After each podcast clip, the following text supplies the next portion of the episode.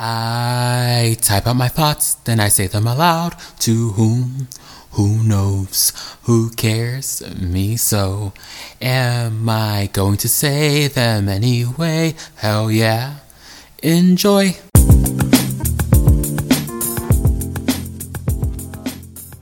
So, for those of you who are new here, hi, welcome. Glad you could join us. So, I live in New York City, and though there are many things to love about this place, this city, as well as hate, the one thing that my suburban raised, former car owning self is having a hard time wrapping my head around is grocery shopping. Yes, a simple task like grocery shopping. What could possibly be the problem, one might ask? Nothing. Up until I moved here. Back in Maryland, you go to the grocery store, buy everything and anything you need. With your cart full of groceries, you steer it back to your car, pack the things in, and off you drive back home. Easy enough, done just like that. New York, not so much. At least not for me. I have to make my commute by train to my Trader Joe's while shopping, keeping in the back of my mind how much I can physically carry and return by train, which is $2.75, before I have to spend an extra $30 on a 20 minute Lyft ride back to my apartment. And I could be frugal when it comes to my Lyft rides, especially when it goes from $15 to 30 in five minutes. Like, what changed in that time span? Like, where was the surge? I, I, I don't understand. um, so when I decide not to do the Lyft, I then have to struggle to carry my groceries down the stairs onto the muggy train platform with my mask on. I gotta wear the mask. Sweating and breathing heavy.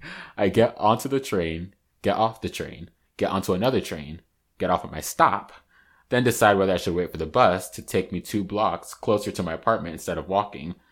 Then I get back to my apartment, climb the steps, unload, undress, and begin to unpack my groceries.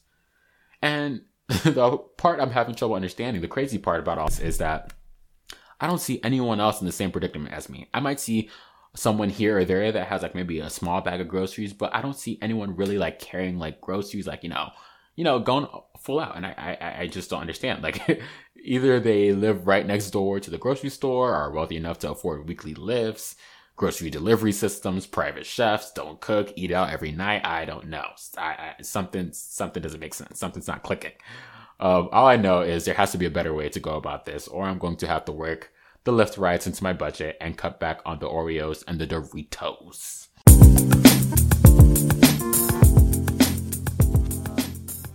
I did it. I did it. I finally did it. On my first episode of Thoughts Aloud, I talked about reading the Harry Potter books for the first time ever, and I can happily and also a little sadly say I have done just that. It's a weird feeling, having wanted to for such a long time and not being able to, but now doing so. A sense of completion came over me as I closed the book on the last chapter. Um, and I can never have the experience of reading the books for the first time again, discovering and experiencing the adventures of the magical world and its people. And it's a interesting feeling. Like once you experience something for the first time, it feels as though the magic of the moment is kind of lost. You can never have that sense of surprise, joy, anger, sadness, the feeling of discovery, you know? But I think you gain new feelings, feelings of appreciation and remembrance and of memories that you will have as long as you hold those experiences dear. Um, I don't know if I'm making sense, but sometimes things don't have to make sense. Okay. At least not completely. Um, but the last phrase of the book, as Harry Potter fans will know, is all is well. And I couldn't think of a more perfect phrase to describe my current state of being.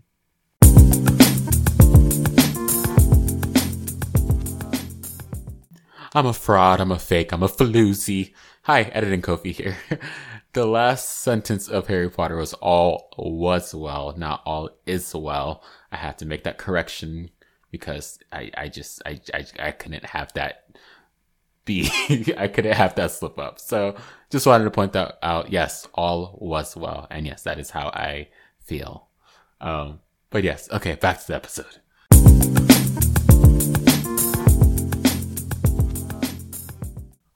Haven't slept in 18 hours crazy, isn't it?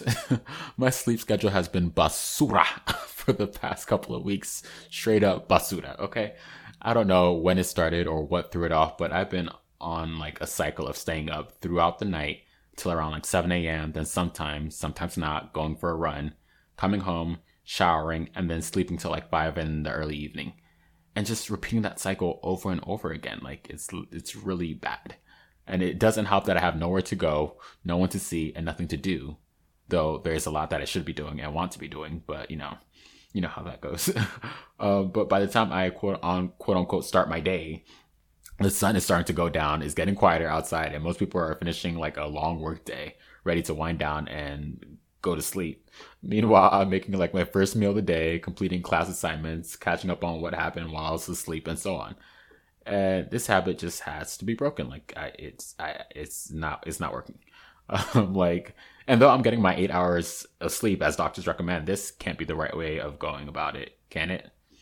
I sometimes like try to justify by like thinking about the overnight like professionals like doctors and nurses working their nighttime shift or like graveyard shift employees of like various professions and so on. Like this is how they operate most of the time. Like how does it work for them? I don't know. Like being away, living while most of the world sleeps, eerily quiet, calming sense of stillness, peace. Okay, I don't know what I'm talking about. this, is, this is my tired brain speaking, but let me let me bring it back. Let me bring it on back.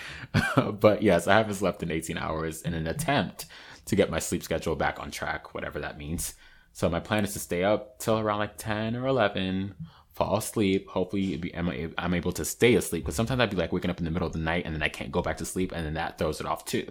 So I want to fall asleep around 10 or 11, stay asleep, get my eight hours and wake up around eight o'clock like most people do. and realign myself, you know, with the societal norm, live and operate in the sun and amongst people. And as long as I don't take a midday nap, that spans like five hours because that is always my downfall. I'm just like, let me take a 30 minute nap. Let me take an hour nap. Next thing you know, I'm like asleep for like five hours. And then it, it, yeah. So as long as I don't do that, I should be okay. Wish me luck.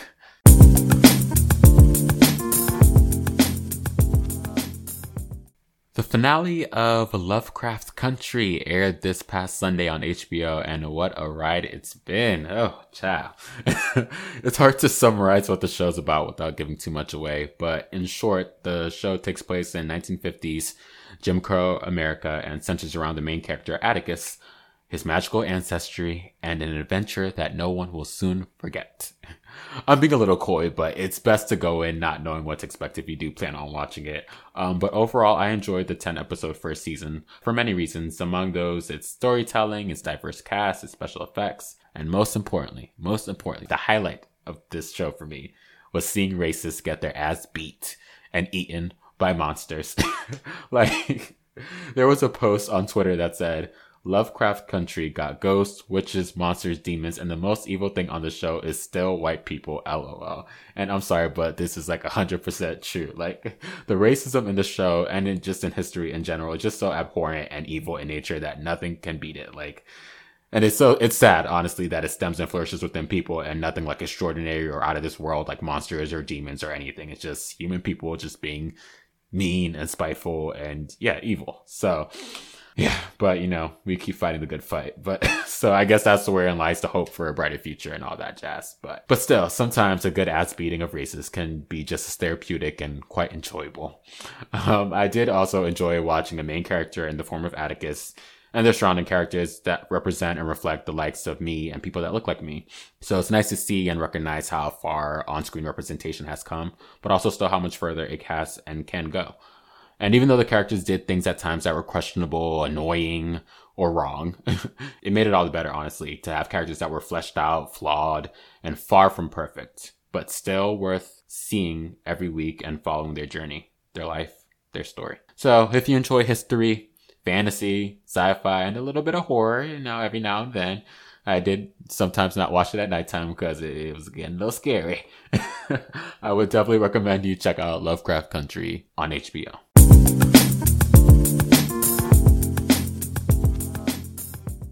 Earlier this month, out of curiosity, but mostly boredom, if, if I'm being honest, I downloaded Bumble.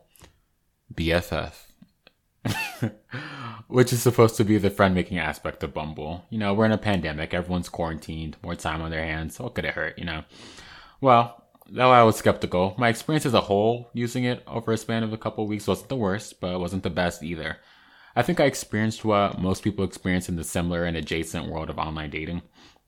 A few things happen in my experience.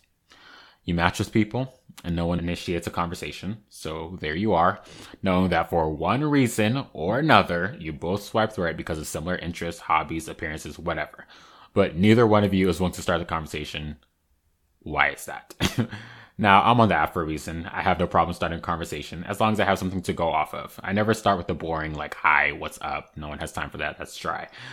so, my hope and what makes it easiest is when someone has something in their profile that has sparked my interest that I can then proceed to initiate a conversation with. A favorite movie, similar music taste, any, an interesting picture, anything like that. Usually from there, a conversation gets going or they never respond. No love lost in that case, but then again, why did you swipe right? Or as Cardi B put it, What was the reason, bitch? I don't even. What was the reason? Okay. so now let's say I've started the conversation, they respond, a conversation is underway, pleasantries are exchanged, the ball is rolling. The ball is rolling, okay? the best conversations are the ones that are equally had. Both people are answering and more importantly, asking questions the feeling of one-sidedness in conversation is going to be like so frustrating. Like I started the conversation, you want me to carry it along too? Like, damn, like do your part. no one should be forced to do or say anything they don't want to. So if there's a lack of interest or something said that has turned the conversation sour, wouldn't it be best to just like say that, then move along and move along instead of like a strained and awkward, like continued conversation? So this happens in some cases. Then the moment of truth the lull in the conversation. All the usual questions have been asked. No one knows what to say next, so no one says anything. A day goes by. Neither person knows whether or not to start up another conversation. Would it be awkward? The risk of putting yourself out there's too much, some might think. Another day goes by, and another, and another, and another. Till too much time has passed to start up another conversation without it being quote unquote weird. And then the potential budding friendship goes still. Thankfully, this has not been my experience as a whole. Um, I've had a few successful conversations that later resulted in meeting up to continue the conversation in person, but that's another, that's a story for another day. um, but my time on Bumble has got me thinking though, like, if it is truly possible as you get older to create and maintain friendships with people, like, was it time for like friend making while you were still in like K through 12 school and college, while you're still forming and growing and kind of like in that like bubble of like, you know, school and similar schedules and all that stuff. Like, I don't know. Still like somewhat innocent to the responsibilities of the adult world. And as an adult, does the dynamic of friend making change? And is there still time? And if so, how much of it?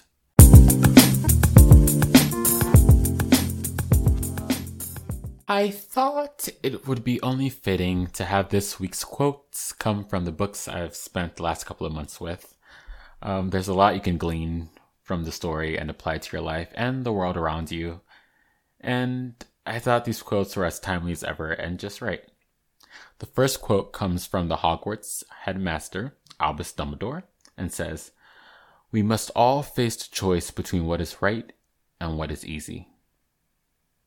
And the second quote is, What's coming will come, and we'll meet it when it does. Spoken by half giant and friend to Harry Potter, Hagrid. Insightful words, don't you think? It can be applied to a lot of situations right now with everything that's going on in the world. Um, so yeah, just you know, think about those quotes and you know, reflect and do with them what you will.